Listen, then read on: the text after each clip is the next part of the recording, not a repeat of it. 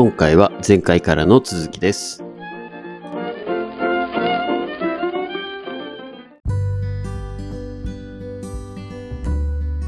っぱりまあ上場関連で言うと、まあ、えー、先週末ですか？金曜日？アーム、はいアメリカでアームが上場しましたけど、はい。まあ、鳴り物入りの半導体の半導体の会社ですね。えー、まだ半導体の会社？ソフトバンクが関連してて、半導体の、あの、設計？うん。ですね。ソフトバンクの傘下です。なんか、半導体とか、その設計関連って、成熟してる産業じゃないんですね。まだまだ上場の余地があるというか、新規性があるんですか？うーんなんか不思議。いや、今回の上場は、割と、なんというか、戦略的というか、うんうん。まあ今、その世の中、半導体不足って言われてるじゃないですか。うんうんで、まあそれを反映するように、アメリカの NVIDIA っていう会社は株はいいはいはいはい。株価が伸びて、はいはい。えー、なんですか？まあ、えートップ企業じゃないけど、それぐらいの時価総額まで伸びてきましたよと。はいはいで、まあ、その背景何なのって言ったら、まあ僕らもね、こうやってテクノロジー使ってるように、まあ、し 新型の iPhone15 リリースされましたけど、最近。うんまあ、iPhone しかり、Apple Watch しかり、えーまあ、あとは車ですよね。電気自動車しかり、まあ、いろんなところ、まあ、家電製品もしかりですけど、半はいはい導体が、あーまあ、山ほど使われていると。うんうん。で、まあ、それに政治的な話で言うと、例えば、台湾のセミコンダクターの会社とか、うんえーまあ、熊本に、あの、できましたよね。工場。あ、TSMC ですか？TSMC とか、はいはいはい。まあ、あれも、まあ、半導体ですよね。うん台湾セミコンダクターマニファクチャリングカンパニーっていう名前なんで。で、まあ、今回のその ARM に対しても TSMC は出資していたりとかするし、へえ。まあ、その、いわゆるセミコンダクター、半導体がないとやってかれへんよねって世界観で動いてるわけですよ、僕らの世界って。確かに、何をするにしても、うん。もうや PC 含めたうん。何かこう電化製品には絶対半導体入ってますからね。そう、絶対いるじゃないですか。ん。だからまあ、まあ僕ら人間が生活するときには空気と水、まあもろもろいるよねっていうぐらい、結局、えー産業界においては半導体いるよねっていう世界観で動いていると。おっしゃる通り。だから、まうん半導体の設計メーカー、まあ設計会社に、うん。まあ古くからソフトバンクがあー買収を、まあ、かけて7年ぐらいですかね、7年前ぐらいに買収していて、で、それを、まあ、ナスダックに上場していると。したと。なるほど。まあ、イギリスの会社ですけどね。あの、イギリスの会社やけど、アメリカのナスダック市場に ADR っていうあの予託証券にて、えーまあ、外国証券ですね。にて、外えーと上場を果たしたと。なんかイギリスって珍しくないですか？そうっすね。あんまりまあ聞かへんけど、長いはい歴史の会社が多いかな。うん。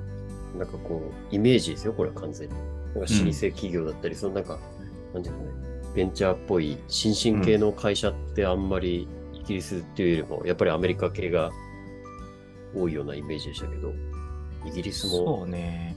これから上場を狙ってくる企業とかあるんですね。まあ割と、やっぱり金融とか、はいはいが多いかな。ああ、ボーダ確かに金融系。うんうん、確まあ。ボー、ボーダフォンとかはね、日本でも馴染みあると思うけど、はいはいイギリスだったらまあボーダフォン、うんうん。えー、有名どころ、日本で有名ってどうやどうかね。イギリスですか？うん。ねもう僕はロールスロイスとかそういうのしか出てこないですけど。リオティントとか、はいまあエネルギーセクターですよね、原油、石油。うんうんうん。あとはロイズっていう銀銀行とか、えー、アビバっていうのもまあありますね、保険会社。まあ、ご存知の通り HSBC っていうのもそうですし、あとは BP ですね。うんうん。BP。BP もまあエネルギー産業そう。ですね。緑のやつ。はい。あとはまあ、はいはい有名どころで言うとプルデンシャル。あ、はあれイギリスなんですね。あ、イギリスですね。えうん。えまあ、有名どころで言うとそういう感じ、うん、かな。だから、まあそういう感じで、まあ話飛び飛びですけど、まあメルカリしっかり、まあメガ企業っていうのは、ね、日本でも本来はユニコーン企業出てくるんかなと思いつつも、まあ、出てきにくいのはいろいろ、まあ問題はね、散々話はしてると思うんですけど。うんうん。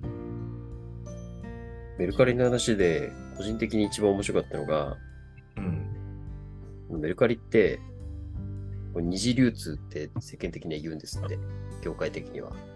ほ要はメーカーが、メーカーとかこう、なんだ、小売店で売ってるのが一次流通。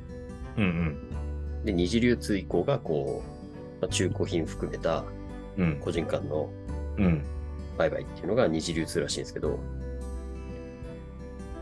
メルカリの一番目指すのは、うん。循環型社会を目指したいっていう話をしてて、はいはい。で、そこってなんでシェアじゃないんですかっていうところと、うん。いろいろ質問したんですけど、うんで、結局そこは、あんまりスケールしないと。手数料をチャリンとちょっともらうぐらいだと、うん。要はこ、レンタルだとなかなか利材が取れないっていうので、まあ、そこはマーケティング的な戦略の上でうん。難しいと判断したと。で、うん。二次流通で、どんどんそれを今のメルカリのこの事業で拡大していけるのに対して、今後やっていきたいことが、一次流通の会社と、うん。例えば Amazon でめマハラさんが何か買いました。うん。どんどん持ち物リストみたいなの溜まっていくじゃないですか。はいはい。でそれが溜まっていって、ワンクリックでメルカリに持ってるものをこう出品できるとか、いう風になっていったら、どんどんどんどん、いや、二次流通ってどんどん栄えていくよね、みたいな話をしてて、そうすることによって、結局こう、一次流通で買ったものを捨てて、また一次流通で買うじゃなくて、二次流通にどんどんどんどん流れるっていう。で、循環型の社会を作れるんじゃないかってこと言ってて、持ち物リストって確かにこれ、これからの時代、どんどんどんどん作れますよね。自分たちが何を買ったかって。うん。うんその辺のこう、なんだろう、スーパーとかで買ったもの以外は、だいたい履歴って残るじゃないですか。そうね。そしたらそれが全部自分の中のデータベースに溜まっていって、うんその二次流通でポチッとワンクリック押せば、出品内容みたいにどんどん溜まっていけば、もっと楽になるよね、みたいな話をしてて、うーん。面白いなと思ってました。なんかそれは結局性善説なんやろうなと思うんですよね。結局、うんう性悪説的に言うとやっぱりあの、まあちょっとね、性善説、性悪説って正しい意味で僕はこれ使ってるわけじゃないんですけど、はいはいはい。まあ悪いやつっていうか、あのうんうんうん。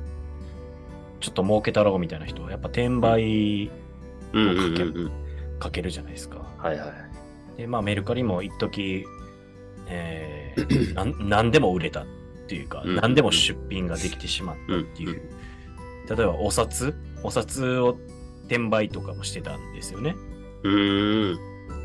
あの、リアルなお札ですよ。はいはいはい。い1万円を例えば出品で9000円とかにするとか。はいはい。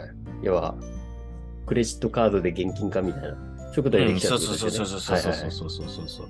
要はなんか、まあ、出せへんお金を、うんうんまあ、まあ、テンパー引きでもいいから、うんうんうんあー9000円で売る。1万円札を売るとか、うんうんうん。そういうことがまあ、ちょろっとできてた時期もやっぱりあって。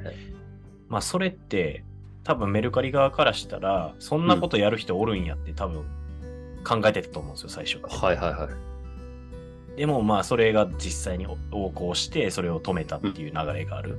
で、結局それって、まあ、あーなんですかね、言い方あれですけど、他のもの、ブランド品をうん買って、で、高く売りつける、っていうのも、まあできなくはないですよね。まあ実際それでて、うん転売してる人もいるやろうし。うんうん。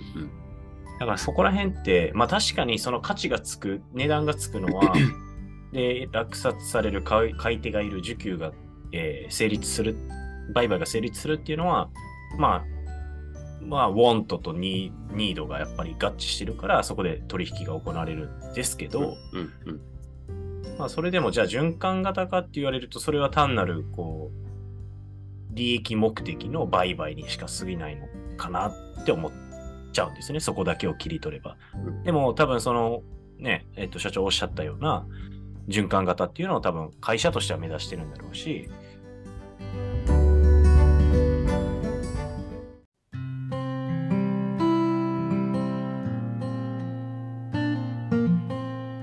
101成長ラジオ。ここまでお聞きいただきありがとうございました。この番組を聞いて、ぜひ我々に相談したいという方は、どんな小さいことでも構いません。概要欄に記載ございます。お便りフォームからお気軽にご連絡ください。マハラ本題への質問、感想なども大歓迎です。いいなって思ってくださった方は、フォローと高評価、そしてご友人に、ポッドキャストで101成長と検索してみて、と伝え、シェアをお願いいたします。この番組はほぼ毎日更新されますが、過去の回を何度も復習して、知識と財力を共に高めてまいりましょう。それでは、また次回お会いしましょう。